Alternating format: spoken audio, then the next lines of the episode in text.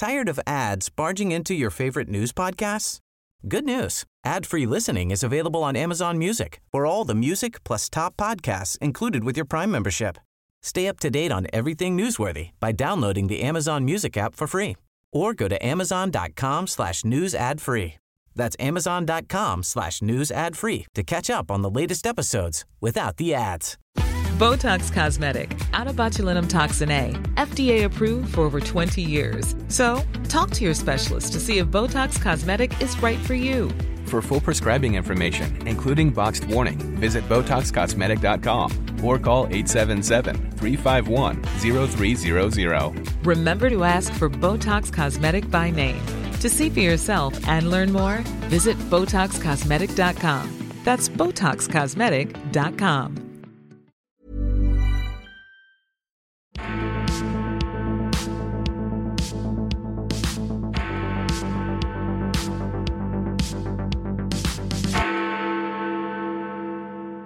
Hello and welcome to the CapX podcast brought to you by the Centre for Policy Studies. I'm John Ashmore, the editor of CapX. Welcome to one of our bi weekly topical podcasts. Uh, today I'm delighted to join our editor in chief, the director of the Centre for Policy Studies, Robert Colvile. Robert, welcome. Thank you for being with us. Hello. All the way from the office next door. And a regular CapX writer and guest on the podcast, the deputy editor of ConservativeHome, Henry Hill. Henry, welcome. Good morning. Thank you for having me. Great to have you with us. Um, we are going to, as ever, split the podcast into a few sections. First of all, we're going to talk about the drought and the criticisms of the water industry, which uh, Rob has written a very comprehensive piece about for CapX this week. We're also going to talk a bit about infrastructure there and reservoir building, which Henry has written about this week. So that'll be our first section. Then we'll move on to the unavoidable issue at the moment of energy bills, what's coming down the track this winter, uh, what the options are for the next Prime Minister. And then to round things off, we're going to focus back on the Tory leadership and specifically on some of the polling there, because Henry runs the ConservativeHome Members Survey, which has been highly influential um, during this debate. So we'll get into some of the some of the weeds uh, there and how the race is going and how we see things panning out. But to, to start off with, I mean, this week has been dominated by uh, criticism of the privatised utilities, be it water companies or the energy industry. Um, Rob, you've written a very long, detailed, graph-tastic piece for us uh, on CapX and a, a, Twitter thread which explains it all in great de- um, detail. So, what I mean, what is the charge sheet against the water industry from politicians of all stripes? As you mentioned, it's not just Lib Dems, Labour, but Rishi Sunak and Liz Truss have weighed in as well. What's the charge sheet, and why, in your opinion, is it misguided or wrong? Yeah, so the, the basic charge, and there's diff- there's various different versions of this, is that um, privatization of the British water industry transferred ownership to a bunch of asset strippers. They loaded themselves down with debt. They paid themselves all vast amounts of money. They didn't really invest in in the network. So there's there's a kind of there's a sort of financial um, angle, which is that it's basically a ripoff, and that, um, that, that too much money is going into shareholders' pockets. Then there's a separate but sort of overlapping critique, which is that uh, you know billions of gallons of water are draining uh, are, you know, are draining away. Sewage is being discharged uh, into into the open seas our rivers, uh, the quality of our rivers and, and, beaches is is falling again. Essentially, the, you know these again these you know selfish profiteering, uh, awful evil companies have neglected uh, our infrastructure, have have let it rot, have been you know perfectly happy to do all sorts of um, horrible horrible things. Um, so my and my objection to this is that um, much of it isn't based on fact, or rather, it's based on sort of not looking at anything about the British water industry, anything about how it's changed over time, and anything about uh, how what happens in other countries as well. Um, so to cut a sort of long, boring, chart-tastic story short, um, essentially what you have under uh, under nationalisation is um, a situation in which the water in industry is, and the water network is starved of capital. Because whenever anyone goes in to see the treasury and says, "Hey, can I have sort of X billion pounds to fix the water network, they get told, mm, yeah, we'd love to help, but actually we there's some schools and hospitals which are falling apart and some unions which are on strike, and we kind of need to fix that first. So one of the things which happens after privatization, which is really really obvious, is investment goes up and it and it stays up. Um, at, you know, at levels which are very significantly higher than what we've seen before. And in fact, if you look at the current charts, the uh, um, Ofwat, which is the economic regulator, has agreed with the, com- the water companies that they will spend 51 billion pounds on the water network um, in the next five in infrastructure in the next five years, and that is uh, so that's 2020 to 2025. 2020 to 2025, and that yeah. if you look at the chart, that is billions of pounds more than is being spent by pretty much any other European country. In fact, um, you know, it, we're, we're, sort of close to the point where we're spending as much as like most of them put together, um, which is a sort of odd argument if you say we're not you know investing in this stuff. Um, and then the other argument is about sort of leaks and, and pollution and that kind of thing. And the, the point i make is like the, the the world of the privatized water industry is it's not a free for all it's not a kind of um, it's not a situation where the, the, the, companies run rings around the evil regulator. They get sent incredibly strict targets for what they have to do, and if they don't meet those targets, they get punished and they get have to pay millions of, of pounds in fines. So on leaks, which is the of topic of the day, obviously leaks are going up because we've had a drought, and you know that's completely messed up with the, the, the entire the entire water system, and that's happening everywhere. Like you know, uh, there's a wonderful story happening. Um, there's a wonderful story I saw that you know. Um, uh, drought stones have been found in the rivers of in the beds of European rivers. These things which were laid, basically saying if the water gets this low, you're going to die. Um, and you, you know they found them from, from sort of 1619, and we're now back down to that level. So this is this is emphatically not something which is happening in only in the UK, um, and that's true true of leaks as well. Like we are actually genu- generally and genuinely quite a water-rich country. Um, the GMB Union, so you know, their statistic is only two, we only capture two percent of the rainfall that falls um, into and put, and put it into the into the water network. So it has made economic sense, and everyone has agreed on this for, for decades. This isn't a sort of private na- nationalized point. Um, for like, if we're losing some of the water, which by the way, like, it's not kind of we're not we're not losing it. It's just kind of going back into the ground. But if we're losing some of the water through the pipe network, we just pump some more water. And there's a th- there's a thing they worked out called the economic level of leakage, which is just like like this is how much water it's okay for you to for leak. And the regulator told the companies this is how much water it's okay for you to leak, and they leak that amount of water. And like they you know they hit the t- they hit the targets bang on. So you know, and and and then yeah, on the financial stuff, obviously the companies have loaded themselves up with debt. Equally, they are um, yeah, analysis by Frontier Economics shows that they are sort of sixty-seven percent more productive now than they were under nationalisation, which has lowered operating costs by twenty-seven percent. Like there's a you know there's a good there's, the the the point is there is a good story to tell about the privatized water network. And even if there wasn't a good story to tell, there's at least a balanced story to tell. And it's not one you ever hear because people just say they're evil. Yeah, Henry, this is politically speaking, it's sort of a, a, bit of a sticky wicket for the Conservatives to be, even if everything is as Rob sets out there, far more balanced. For them in the in the era of twenty second sound bites to come out like, ah, you're you're defending the corporates and the capitalists and the CEOs. I mean, how how do the does a Conservative minister kind of face this dilemma? Is it worth trying to go through the steps like Rob has done there and say, actually, this is how it works? It's very heavily regulated and it's not really a free market. And I mean, it is very hard for them to do that. I think one of the one of the fascinating things that somebody pointed out to me once that I've never been able to forget is that if you go back and watch old episodes of Question Time, for example, you see you see this difference. When Black Wednesday happened, the first Question Time after Black Wednesday, Michael Portillo was given seven minutes uninterrupted to explain what happened in Black Wednesday to the audience before anyone came in and questioned him. Now, it's very difficult to imagine a Tory minister being given seven minutes to even limb the kind of case for the water companies. You know, the, the media environment really isn't there. So, so just just to interrupt, I had that literally today. I tweeted, I don't understand why it make why I don't understand people talking about nationalisation of the energy companies like there's a global energy price, you still have to pay that whoever owns the company. And one of Tony Blair's advisors, John McTernan, who's actually sort of weirdly a friend, a bit of a friend of the uh, of the show, um, tweeted back, "If you're explaining, you're losing."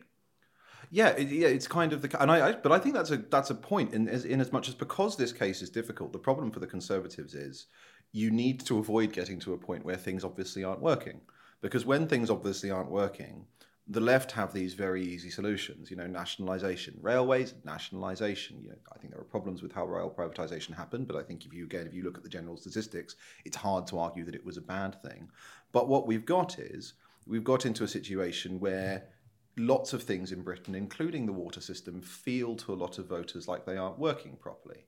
And that intrinsically puts the Conservatives on the back foot because it's not intuitive to a lot of people that market solutions to these things are better. because it's very easy to believe that an evil company is skimming off the top and that And a lot of the voters just weren't born then. Like they don't remember how bad things were. They don't like they don't know that you know the water is so much better now. And I think the funny thing, the funny thing is when we so, so you talked, you touched on my article, which was about reservoirs, is the fact that the Abingdon Reservoir was the one that I led on, and it's like the, the water company's been trying to build the Abingdon Reservoir for ten years. They've been screaming at residents saying, "Look, we need to build additional capacity," and it's been government that has stopped it.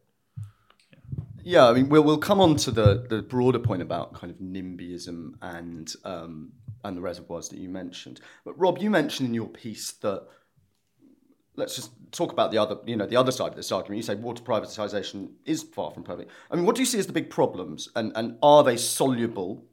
Uh, if that's not a horrible pun, Oh. that is not meant to be horrible. Are they solvable? Um, in you know, i- i- is it the stuff of decades or parliamentary terms to solve some of these problems and give voters the impression that things are working better? Yeah, I, th- I think quite a lot of them are, are solvable, and quite a lot of them are being solved. Like the you know the water, le- the level of leaks in the system flatlined for two decades because essentially the the regulator said it's fine as it is, and we don't want customers paying any more bills um, because bills had to rise quite sharply at the start of the privatised process to cover the massive uh, backlog of investment from uh, from the sort of neglected um, nationalised period. But I think you're going to have a, a situation sort of um, now. Well, in fact, you do have a situation now where you know people are saying, look, global warming, water shortages. You know, could, Britain could run out of water. We really do need to invest in this stuff, and like everyone gets that, and that's why the water companies are investing again. That's why leaks have come down by eleven percent since um, in the last. You know, the target is to, for nineteen percent between 20, by twenty twenty five. They've already come down by eleven percent. Um, you know that the nineteen percent saves as much water as is consumed by Leeds, Manchester, uh, Cardiff, and Leicester put together. Like you know that you know the target is to halve leaks by by 2050. And you know on again like if you look at Europe, there's a lot of Eu- European countries, not in Germany, obviously they do things very smoothly and efficiently there, but um, but you know but there's a lot of other countries where leaks are are the same or. Or, or even worse. Um, likewise on pollution, you know the, the, the, the Environment Agency has set quite tough targets for reducing pollution. Pollution is coming down. The um, the UK water system currently monitors eighty percent. So one of the kind of things is like, oh, they've been sort of sneaking this sewage out. So one of the things, so at the moment they monitor eighty percent of pipes for pollution discharge. That's going to be up hundred percent very soon. And by the way, in Scotland, it's about like fifteen or twenty You know, percent. we were going to come on to that. The SNP's unique approach to pollution management um, is to just sort of put their fingers in their ears, isn't it? I mean, Henry, that kind of is of a piece with the way they manage quite a lot of things, I think. Yeah, I mean, I mean, the, the, the thing about covering this, and I know we're going to be doing this later, but the thing about covering the Scottish National Party's record is that it, it, it's is one of the bleakest beats because everything they touch, every aspect of domestic government in Scotland is run really badly, and yet just a big chunk of voters don't care. You know, you look at ferries and everything else. Uh, I, re- I mentioned in my piece there was a big hydroelectric project that was going to be built in the Highlands and the local council was allowed to block it because a completely different dam in Derbyshire failed, and the local planning committee couldn't stop thinking about it. So that's sort of our Fukushima equivalent. But but yes, the, the generally speaking, what we've seen, especially also in Wales, we know we like to bash the SNP, but I think Wales is maybe the er case. Is that what happened with devolution? Is that you ended up with areas which were so politically homogenous that you know Welsh Labour opted out of most of the reforms, not just that Tony Blair and Tony, Gordon Brown were bringing into their credit in England under New Labour, but they also started rolling back stuff that John Major had done in the 90s. And the results speak for themselves. Public service performance in those areas is well down. But unfortunately, the Conservatives are not particularly good at highlighting this message. And because they've been very sloppy in allowing both devolved governments to uh, basically abolish UK wide statistics, you can no longer get comparable data on school performance or NHS performance between Wales, England, and Scotland at the moment. Um, they've d- basically disarmed themselves of the ability to make this case. And I think one of the, one of the most interesting things I've seen from both leadership campaigns is that they are going to be pushing towards the creation. It sounds very technical and very boring, but both campaigns are saying they're going to commit to forcing the, the, the devolved governments to collect comparable statistics. Now, in the long term, that means that on, say, water, a future Westminster government will be able to say, look, here's the gap. Now, yeah, I, I should just defend the Scottish Water here. Um, so, what happened? So, Nicola Sturgeon was merrily, merrily tweeting, "We in Scotland are investing, you know, a third more per head than in England on our on our water network. Um, you basically, and it's not because because we own our own national system, isn't it great?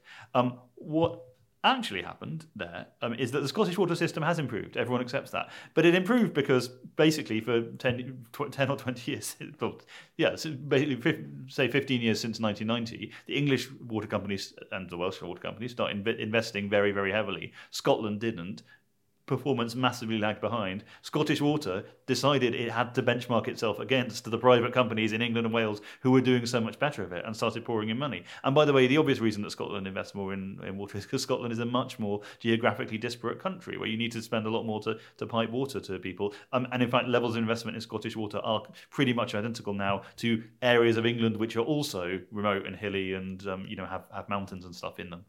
Rob, can you just expand a bit on something you said earlier? You mentioned this criticism of the the um, water companies that they've taken on lots of debt. Is this because, and you mentioned in your spe- um, in your piece that they can't get money in because their profits are constrained by the way that privatization happened? I mean, it's basically financial engineering. I mean, Macquarie, the Australian um, investors, led this with Thames Water. Um, in, in, in the same way as if you talk to people in the house building sector, they start muttering about Persimmon. If you talk to people in the water sector, they start muttering about Macquarie. Um, so, so we, what, what basically happens is the the amount of profit that the companies can make, like everything else they do, is very, very heavily circumscribed. They are literally told this is like this is the this is the acceptable amount of money you can make, and and if you invest more, you can make more money, which is the incentive. This isn't just in water across the, the piece. The incentive to invest more is that they get told they can make more money. So, which is why this whole idea that privatization means no investment is so ridiculous because they love investing because it means they, they it raises the amount they can make. But that's. So what but what, what a lot of the companies did, led by Thames, although it has tailed off now, was just geared, geared up. They took on lots and lots of debt, which they used to pay dividends and, and pay shareholders, effectively borrowing against their future heavily regulated profits. Now, and some would say, look, you know, these the profits were always like no one was ever going to let the water companies go bust. These profits were always guaranteed. So this was a bit of a, a bit of a scam. This um, debate we've had this week about drought and so on also feeds into a much broader problem uh, with the whole, I think, British political economy, which is our kind of failure to get big strategic things done. Henry, you mentioned the hydroelectric um, plant there. You also mentioned the um, Abingdon Reservoir. And we were struck here at the CPS going through our archive. We found a paper from way back in 1990. And I should say, this isn't the first, you know, recorded instance of the word NIMBY, but I'll just read out the quote. And it says, Closely linked to NIMBYism is the question of the high cost of housing, because it has become increasingly clear that restrictions in new housing and building have added to the strains in what is already a uniquely distorted housing market.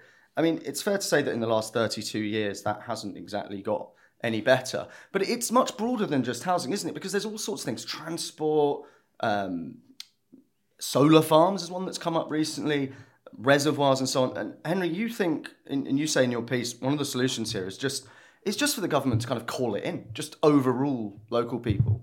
Yeah, one of the things I've been saying for, for for ages is is that it's not reasonable to expect local councils to make decisions in the national interest because fundamentally it's not their job. You know, Vale of Whitehorse's count, per, council's purpose is to represent the residents of the Vale of Whitehorse, and if they don't want a nationally important infrastructure project, the council's function is basically to represent that. But national government has to take a bigger picture. And so, you know, you, you talk about there's there's very few areas, I think, where over the past 30 years you can say that British infrastructure has kept up. We're still debating which airport should get a, a runway, for example. You know, why not just let them both have a runway? We took ages to approve HS2, and now we're constantly trimming it back.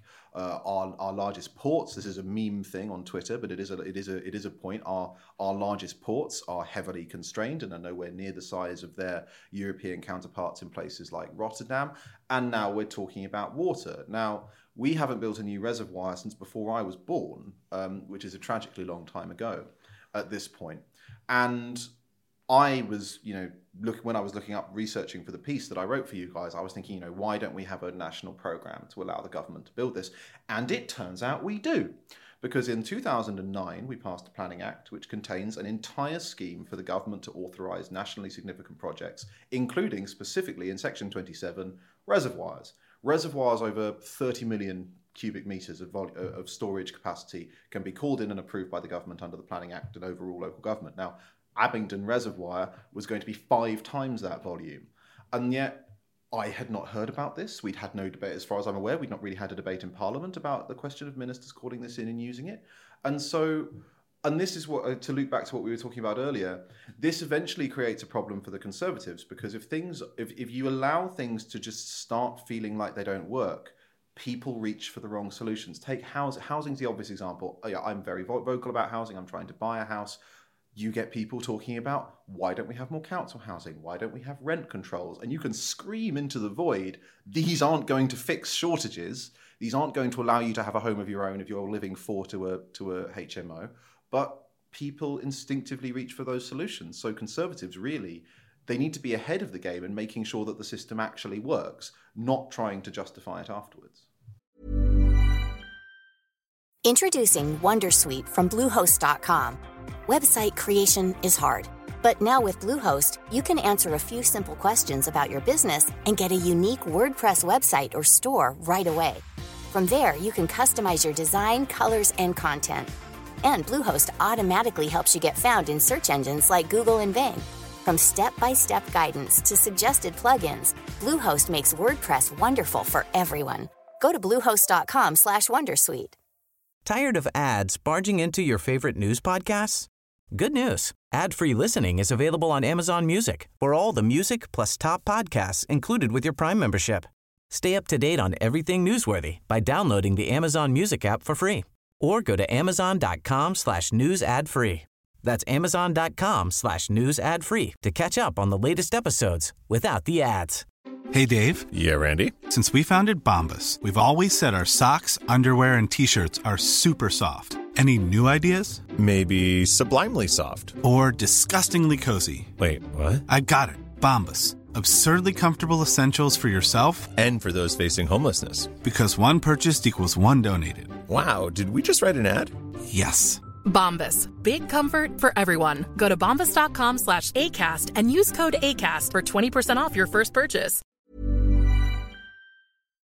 Um, Rob, you are also a very vocal advocate of lots of new housing. Build, And- baby, build. Indeed, but and as am I, obviously. But my concern there is is not that it's not a great idea, but just the kind of time frame we're talking about. I mean, what do you think are some of the perhaps shorter term things that we might be able to do to remove some of the um, bottlenecks in the housing market? I saw this week, for example, we had a story about potentially having 50 year mortgages that might, you know, increase affordability for some people. Yeah, well, so that's that, that's an idea that the CPS has pushed that um, you know long-term fixed rate mortgages are, are are a very good way to sort of democratise low interest the low interest rates we've had and still just about have, although that's getting getting uh, you know because the essentially the, but that's that's a very particular issue due, due, which has to do with how the Bank of England regulated after the financial markets after the financial crisis and the the the stress tests imposed that, that sort of basically took a whole chunk of people, like a million or more people, and just said you can't have a house anymore. Um, so that's a, that's a particular thing. I think there were all sorts of things you can do. I mean, the I mean, this, ironically, this report from 1990 suggests, you know, quite a quite a few of them because we haven't been. You know, it, it, it's a beautiful page of like, you know, uh, you know, how much the French, how much motorway the French have built in the last 20 years, and how much we built in the last 20 years, and how long it takes to build a road. You know, so there's just like, there's just a whole level of cruft around this process. Like, Natural England has imposed w- rules on water neutrality, which are holding up the construction of more than 100,000 homes. This is a quango which has nothing to do with. So I'm getting angry. Which has nothing to do with house building, which it doesn't even have in its mandate to take account of the impact on people, which has basically just found a European court regulation and said, hey, yeah, we're going to apply this. Sorry, you can't build in vast areas of, of the southeast. There's some re- there's, there's the stuff we had a few weeks ago about. Um, you know, electricity capacity in, in, in West London. But All these data centers Yeah, are set yeah. up along the fibre line out to out to Heathrow, and it means there's no electricity left left left for housing. Like there are there are sort of really kind of simple solutions to those, which involve you know letting com- you know letting companies actually. You know, pay in advance, apply in advance, sort of let, letting the electricity companies anticipate demand in a way that they can't. Like, you, you, the councils have no no planning capacity. Like you know, they're they're all holding on to their local plans because they all think that the um, the government's going to be nicer to them uh, once the Sunak or Truss get in. Um, but equally, you know, they don't have any. You know, things take ages. You have to go through. You have endless impact assessments on every single little thing. I mean, it's all so endlessly litigated against, and it just means nothing gets built, or what does get built are only the, are the, the very large schemes that very large companies with very large you know, legal bills can uh, can afford to sort of grind through the process. And then those are expensive and late, and they yeah, and just... they have really slow build out rates. Yeah, and and they're really unpopular because the quality is not as good and they're homogenous. Yeah, take, take high, high speed two. The, the, HS2 is the one that always sticks with me because I remember reading somewhere, and I'm, I You're might a son of Buckinghamshire. I, I'm a son. I went to I went to school in Chesham and Amersham. Chesham and Amersham has no business voting against HS2, and we should pave the entire constituency in retribution. Yeah, I'm, I'm, like, I'm like this when I go, go back to the countryside where I grew up. Rob is from NIMBY Ground Zero. I mean, yeah. I mean, I mean, I mean, honestly, Chesham and Amersham is a constituency mostly comprised of fields with three tube stations in it. You can definitely turn that into a London excerpt. But I read somewhere, and I might be fluffing the exact figure, but something like the, the weight of all of those things that Rob was talking about, the endless impact assessments, it costs about 15 times as much yeah. to build a it kilometre was the, of. It was the CEO of Ferrovial, the Spanish infrastructure company. Yeah. He was saying HS2 is 10 or 15 times more expensive yeah. per kilometre than anything in Europe. Yeah, precisely. I mean, one of the things that slightly uh, is that comes across from all the, the litany of things that Rob's talking about is that if it's a Gordian knot, it's made up of sort of dozens of different strings that you need to slice. I mean, you've railed against. I think you've done pieces for us about natural England and their kind. I mean, again, do you think this is a case of someone in Whitehall? We've got a new broom coming soon. Just you know, looking at the remits of these people and saying, you know, enough's enough. I mean, I mean, realistically, there's. A, I think it's probably something for an incoming government after a period of opposition, because I think you'd have needed to done a lot of prep for this there's a few things you can do. First, on the subject of quangos in general, I one of the things I think should happen is that the head of every quango should be appointed by an incoming government, because we're not going to scrap them. The bonfire is not going to happen, but they should be subject to more democratic oversight. And I think it would help if, when say Natural England made this decision, we could say, well, the head of Natural England was appointed by the government, so we actually Although, had somebody. in this case, the head of Natural England was appointed by Michael Gove during his his, and, his and, eco phase. And so we can we can go and we can go and ask hard questions of Michael Gove. But realistically, the, the, the thing you do with a Gordian knot is you cut it. And I think if we had a Conservative Party that was more ruthless and practically focused than it is, there would be solutions. Take housing you know, the Bob Seely tendency exists. Sadly, you're probably not going to get a Grand Commission on the Green Belt or anything else. But I think that if a truly hard headed Tory Prime Minister could say, sit down with most of the Shire Tory MPs and go, look, we're going to do two things. There's only six marginal seats in London. We'll put Theresa Villiers in the Lords and we'll pass a Metropolitan Planning Act, which basically just completely rips up the planning system in London and then say and you will love this because it means all of those Labour voters won't be coming out yeah, to your all these, yeah, it will create huge growth. It will create massive dividends, which you can then spend in the north for levelling up. But also, it will just mean that all of these voters who are currently shipping out to Canterbury, to Brighton, to St Albans, and all these places that are going Labour will just stay in London. Do that, and then say also use primary legislation to make the Oxcam arc happen. Just just draw up a bill. And if you do things like that, you can. And I, I, you can. It's a bit distasteful for me because I think we should be building all over the place. But you know, you can make a grand bargain with the Conservative Shire tendency, and you can say, look, if you allow us to do this, we will protect your towns and villages for say 50 years. But the Tory Party instead insists on going to the wall for every last seat. The campaign to protect rural England campaigns against developments in central London, and this maximalist tendency by the NIMBYs is going to come back and bite them because even if a Conservative government doesn't build, at some point a Labour government is going to build, and they will like the outcome of that an awful lot less. I, I should just say quickly for listeners who aren't familiar with Bob Seely, he is the Conservative MP for the Isle of Wight and um, is very much the I mean, a, lovely guy. Um, hi, Bob, if you're listening. Uh, but yeah, is very much the, the sort who would, if, if anyone tries to build a single house on the Isle of Wight, he will uh, he will lie down in front of the bulldozer. Yeah, and him and Henry have had a, an on-running feud partly on the pages of CapX about. I mean, I, am I like Bob very much, but I disagree with him about as strongly as it's possible to on, on housing. And one of the arguments he makes is that we should build more housing up north, where it's already much cheaper, which just makes Bob, absolutely Bob, no Bob, sense to Bob me. once in a piece, in a writer reply to one of my pieces, Bob sincerely argued that we needed to build more houses in towns that had suffered population decline. and I think that was probably the moment when I realised that this this this uh, this push by Tory MPs to very generously distribute housing planning permissions in the north of England, where their constituencies aren't, was maybe not the uh, the good. Yes, faith. I mean, uh, I mean the, the, the kind of the, the Ur surrender for this on was when um, you know, Boris U-turned on his um, housing plans and gave a speech at party conference saying essentially. I love brownfield. We, we, sh- we shouldn't build on our lovely precious greenfield. Within seconds, Bob was putting out press, press releases saying Boris has said it. No more building on ground, greenfields ever, ever, ever. Well, I, actually, I think I, I cherish that speech by Boris because I think it is the closest that we ever got to an honest definition of what levelling up is. Because he said levelling up is about avoiding building on the chalk fields of Stoke Poges, and I was like, yes, that's what it is. I mean, these are so we, we've uh, run into uh, our, our next segment of the podcast, which is on one of the more immediate. This this thing about housing is obviously it's a very immediate challenge to people trying to afford it, but but the solutions are, are often quite long term. In the near term, however, whoever becomes the next prime minister is going to face a. I I don't like using hyperbolic language, but it does look like a cataclysm for a lot of people. Um, Henry, you're the deputy editor of ConservativeHome. There was a piece on your site this week from James Frayne from Public First, and he has done some polling specifically of, of working class voters, um, many of whom voted Conservative. And the stats he puts out, and bear in mind that he's talking about now, he's not talking about when bills go up. He says 26% have nothing or less than nothing left at the end of the month. Uh, 29% have savings that would last less than a month if the main earner lost their job, which one of the few silver linings is we have pretty good uh, employment. Um, in any case, 22% say they can't afford any more outgoings at all. So not just pubs and you know holidays and things like literally anything. And 70% say they're already taking action to deal with price rises, which I think we would probably expect. Um, the thing that really struck me though is that this finding here, which is about the government's response, and it says 43% of these voters think the government isn't taking the cost of living crisis seriously. I think part of that is because we have a kind of holiday government at the moment where we're in this weird um, interregnum. I mean, Rob, what do you think are the options available to whoever comes in?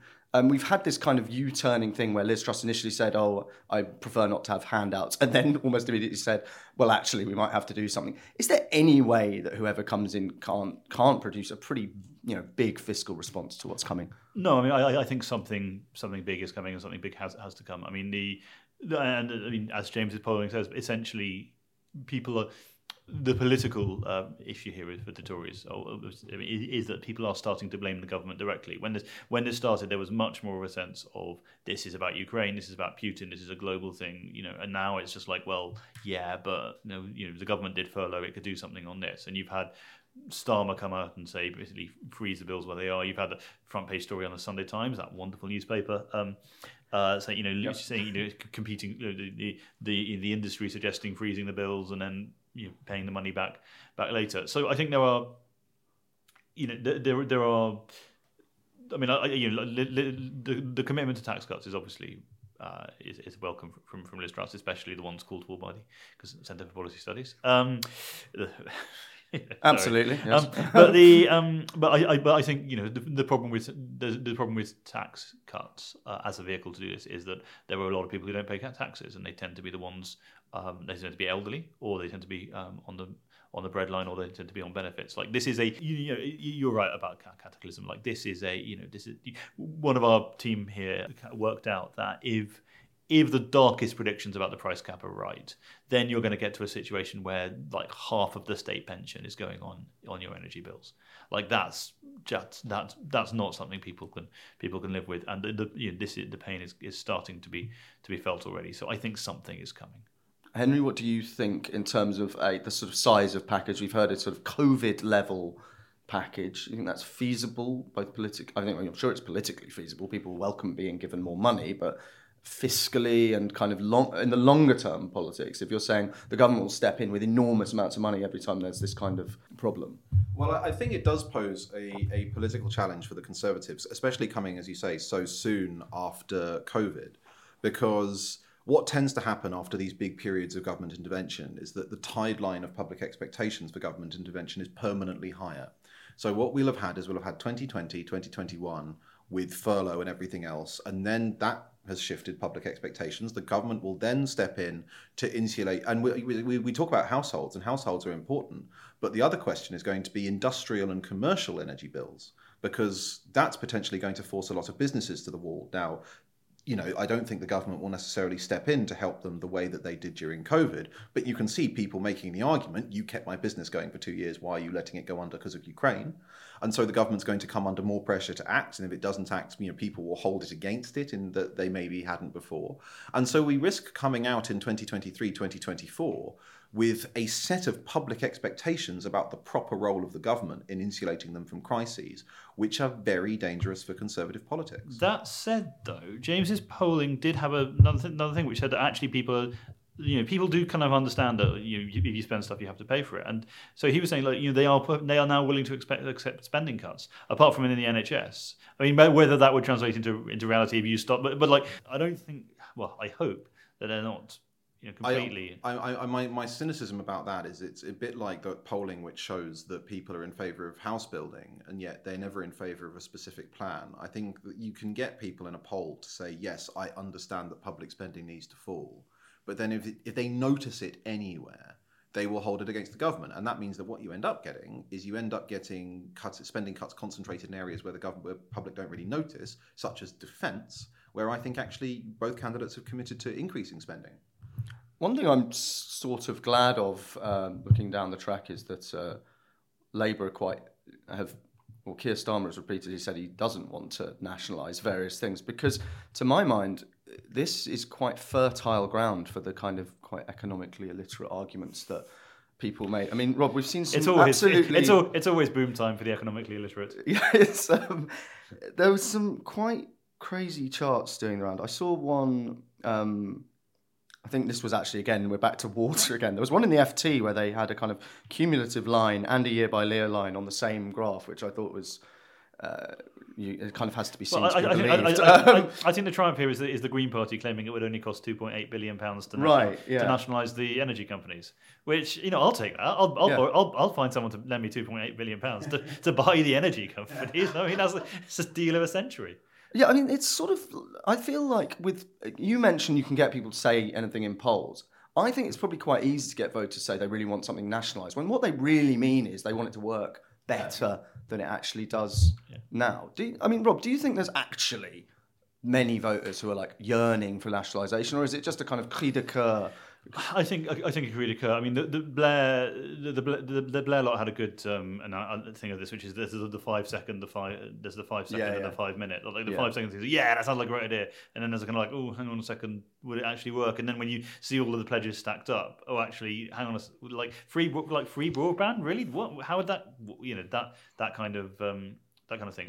Yeah. But I mean, I, th- I think on energy, you know, the the the, inter- the ideologically and, and economically the best way to do it is to try to let price signals and uh, you know uh, try, basically try to protect the poorest um, as best you can. The problem is that the, the bracket of the poorest or the most impacted is it's such a big hit that it spreads so it's yeah. it just sort of spreads up the income stream. But then the you know the, actually the counter argument is that if you do things like uh, uh, you know a price freeze like Labour's, then actually you're incentivizing people to use more gas and you're giving lots and lots of cash to the richest people in the country.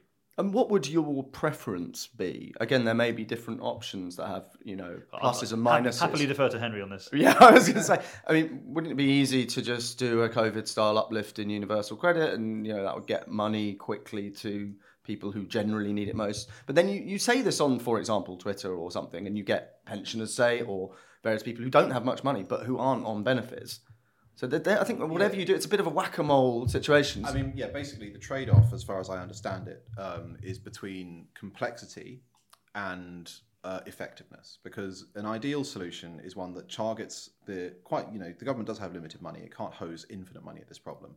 Is a, is that focuses the money on people who need it, which is not, as as Robert said, is not people who are going to benefit from tax cuts it's people who are on welfare or low incomes, or you know pensioners who who who are also reliant on low incomes. The problem is do the mechanisms exist for getting money to those people quickly? Now, for welfare, yes, you can do a universal credit uplift or a, universal credit extra credit or something like that. Pensioners, I suppose you could add something to the state pension. I'm not particularly well versed on that. And then you basically have this lacuna because, as Rob says, this is going to affect a lot of households which don't currently fall into the welfare state but don't have much money.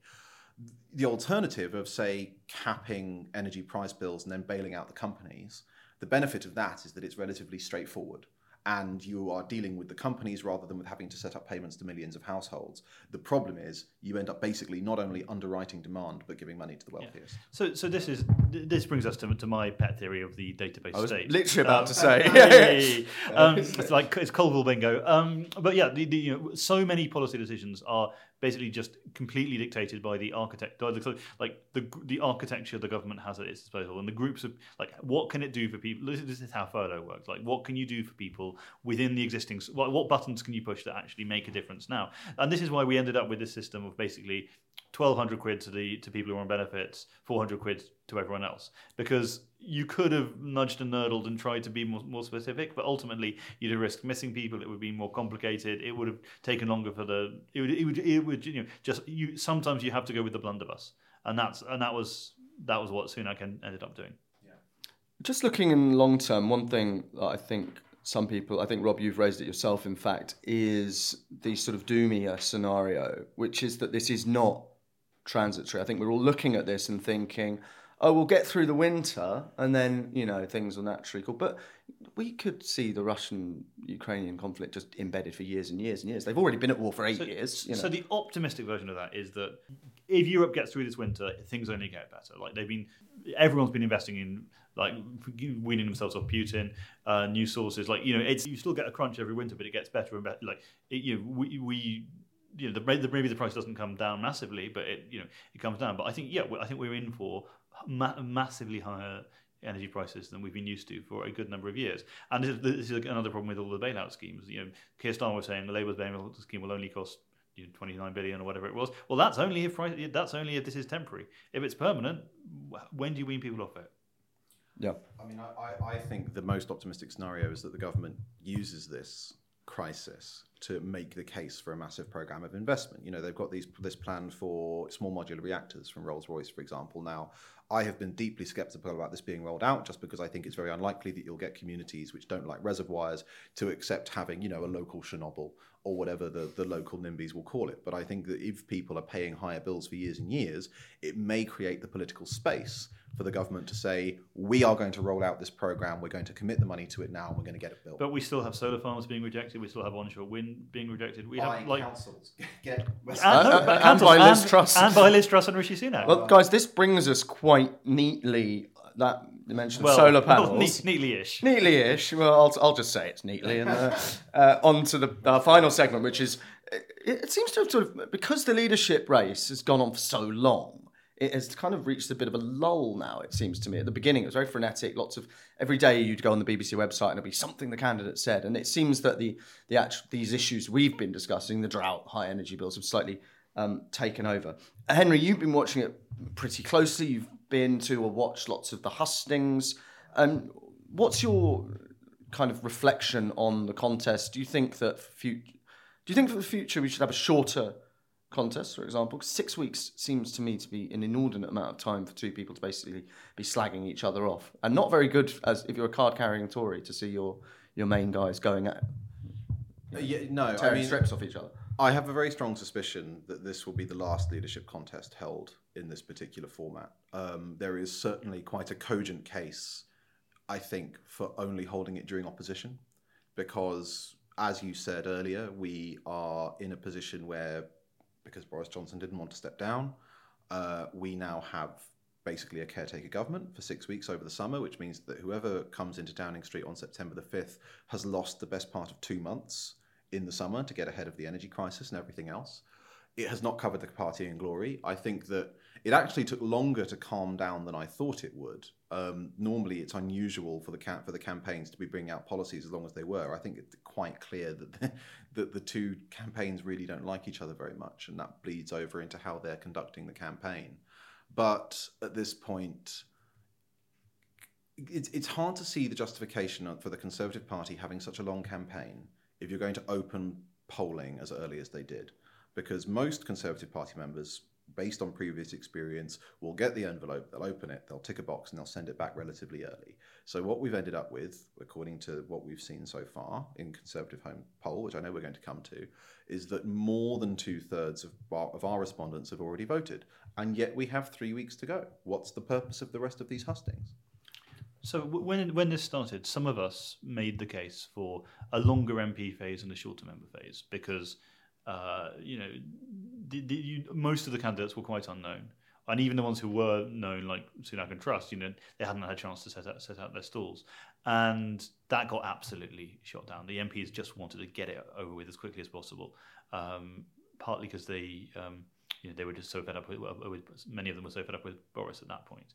The, the, the difficulty with what, with what Henry is saying is that if you look at the polling of Conservative members by, by YouGov rather than ConservativeHome, um, 9% of them say they would like to see the choice of leader returned to the members MPs only.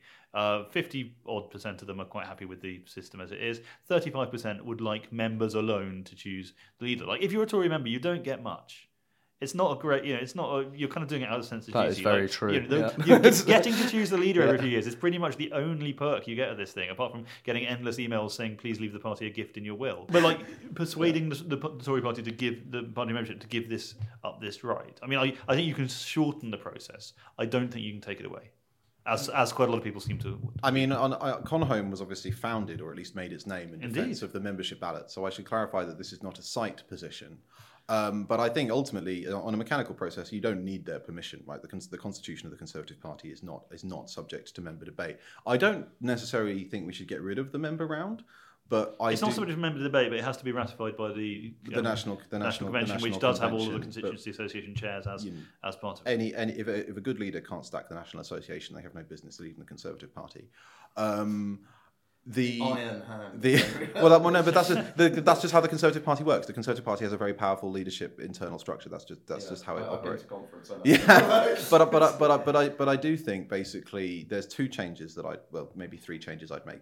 I think yes, have a longer MP round. You know they know the candidates best. They know them a lot better than we do. You know I'm a journalist and I know them. a- I know the candidates a lot worse than the MPs do. Ordinary members know them even less. Have a longer membership round.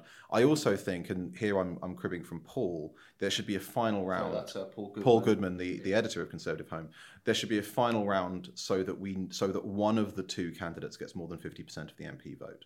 Because currently we've got a position basically where because there's a three-way final round and it goes straight to the members, currently neither of the two candidates got fifty percent of the of the MPs in support, which I think undermines them in the long run. And then yes, ideally, if we've had a longer MP round which allows people to sit out their stalls, we could have a much shorter membership round, and that would be less self-indulgent. But I, but equally, I do think like having the MPs do having the candidates do hustings is is extremely valuable. Like it, ex, it exposes it does expose them in a way that. Oh, I mean, no, I, I agree. I mean, I think one of the really interesting things uh, from it, from from me as a unionist perspective is the way that the Northern Irish Conservatives basically managed to pressure CCHQ into having a full hustings in Belfast, which is going to be held tonight, and that means that we're going to get a lot more from both candidates about their stance on Northern Ireland than we'd have had otherwise. Same with Scotland. I think the hustings are really important, and I agree with you. I think the problem is that what we've ended up with is a system where a lot of the hustings, including the ones we're having now, which I really care about, are happening after the bulk of people have already voted. I think that if we that the hustings should have been arranged so that voting polls opened basically after most of them had happened.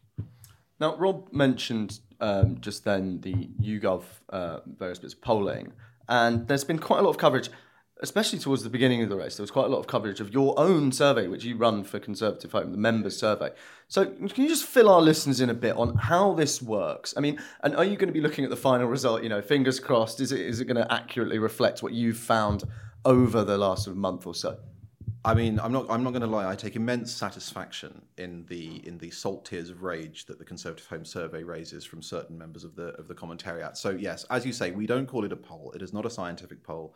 What happens is that ConservativeHome has a panel of several thousand Conservative Party members who've proven membership. That's how you you get on the panel, and then we email them questions and they come and they answer and we publish the answers. Now. The interesting thing about this is that generally speaking, despite the fact that it's not constituted as a scientific as a scientific poll, our answers tend to fall in line, especially with YouGov. Generally speaking, historically, you can find, I've written articles about this on the site, our, our survey and YouGov's polling are pretty much hand in glove.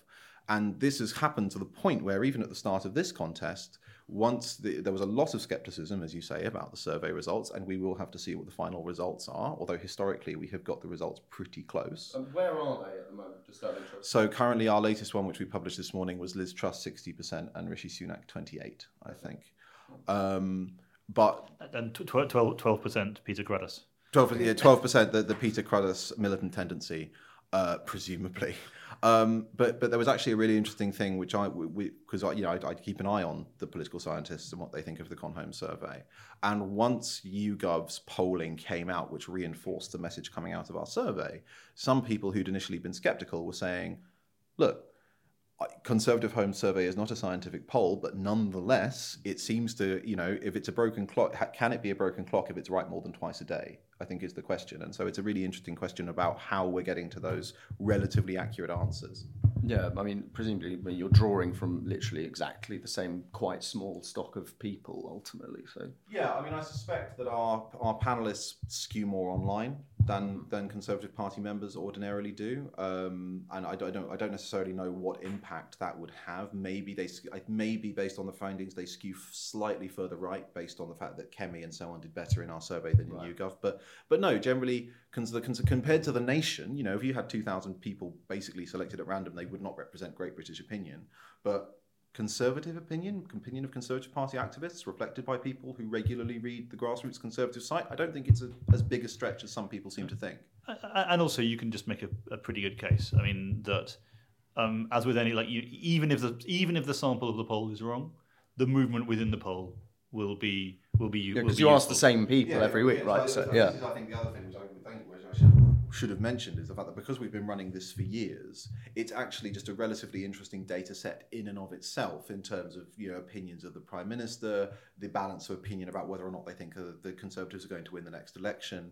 That that shift is it's nice when you know we get compared to external evidence and it and it tallies up. But even notwithstanding that it is a useful long-term data source which we've been cultivating for i mean i don't know when we started before i joined conhome i think so almost 10 oh, years yeah no, no way before. Way before. And, and, and i should say oh, for, for those who don't know um, obviously it, the, the, the conhome survey is, is, is, interesting in leadership contests uh, however the, the surveys of rankings of cabinet ministers have an almost totemic power yes. within, um, within, within, within, within, uh, especially around the cabinet table. I mean it's literally it's kind of like it's kind of like if your if your football team's in the champions league places you'll sort of yeah. swank into cabinet with a bit of a and the, the, and the dark conspiracy theories that I've heard about how people attempt to manipulate and rig this poll. It like it does it you know, even if it's not representative, it really matters. Yeah.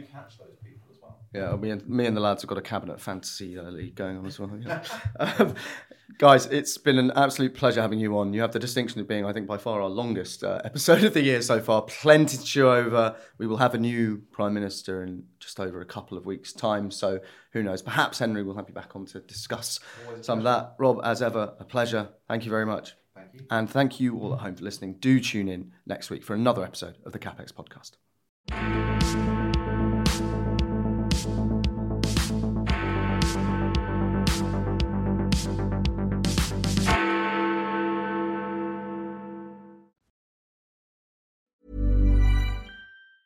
Tired of ads barging into your favorite news podcasts? Good news. Ad-free listening is available on Amazon Music for all the music plus top podcasts included with your Prime membership.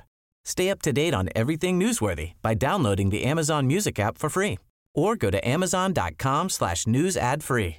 That's amazon.com slash news ad free to catch up on the latest episodes without the ads.